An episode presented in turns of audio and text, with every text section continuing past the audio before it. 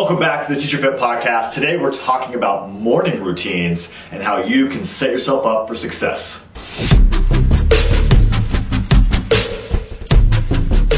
Welcome back to the Teacher Fit Podcast. Super pumped to be bringing you today's episode. Been inspired by all of our teachers who are t- doing our workouts every day, doing our yoga classes, tracking their scores in the app, interacting in our private groups, and as I'm working with these people and dialing in their daily routines, setting them up for success as we move through the summer and back into the routine of the school year, which I know you don't want to hear right now as we're in the middle of summer, but it is approaching and will be here before you know it. The thing that keeps coming up is the morning, and we're always rushed and we're never have enough time. And I wanted to make a show to give you some takeaways to build a successful morning routine that will set you up for success as you go about your day. And the problem working with not only just teachers, but everyone that has responsibilities as a spouse, as a parent, as a professional that's going to work in the morning, a lot of times, more often than not, they wake up, they rush to get themselves ready, they rush to get the family ready. They're, they're serving others through the family. They're rushing to work. They're in traffic. They're serving everyone at their work all day. Then they're rushing home. Then they're rushing to practices, rushing for dinner. And then all of a sudden we end the day and there's been no time for you. You didn't accomplish the things you wanted to do. You didn't take care of yourself first. And that's just a recurring cycle day after day after day. And if we're not making the changes that we need to make, that's going to compound over time in the wrong direction. So I'm going to give you a few things that we can start to do today that will set us up for success in the future. Number one, I want you to start getting up earlier. If you're not getting up with enough time to take a breath for yourself, to relax and have a cup of coffee, have a tea, have silence to yourself, then you need to start waking up early.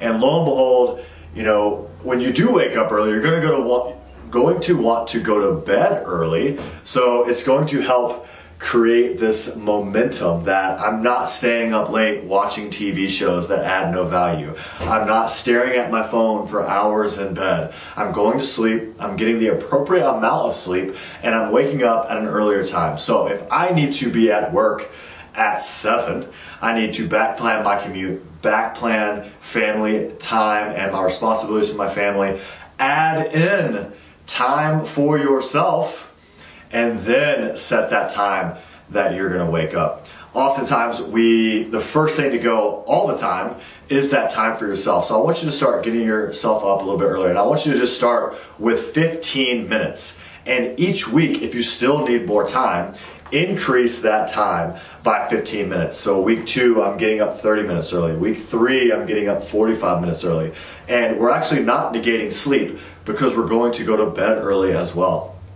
Getting the same amount of sleep that we need. We're just getting up with enough time to breathe, possibly to put in some sort of movement, meditation, mindfulness, to have time for ourselves, to kick our day off on our terms as opposed to being pulled in a thousand different directions. And I know a lot a lot of you have small children and there are responsibilities that go with that that are outside of your control and I'm not saying that you need to change that. Obviously, you're responsible for those children, so do what you need to do. But those of us that don't have that responsibility, add that 15 minutes early, Take that time for yourself every day. That's number one. Get up earlier. Number two, the best way to set yourself up for success in the morning is to start your routine in the evening. And that starts with going to bed earlier, earlier, which we just talked about, but also taking decision points out of your morning. What can I do in the evening to set my day off straight? So I don't have to worry about deciding what I'm going to wear,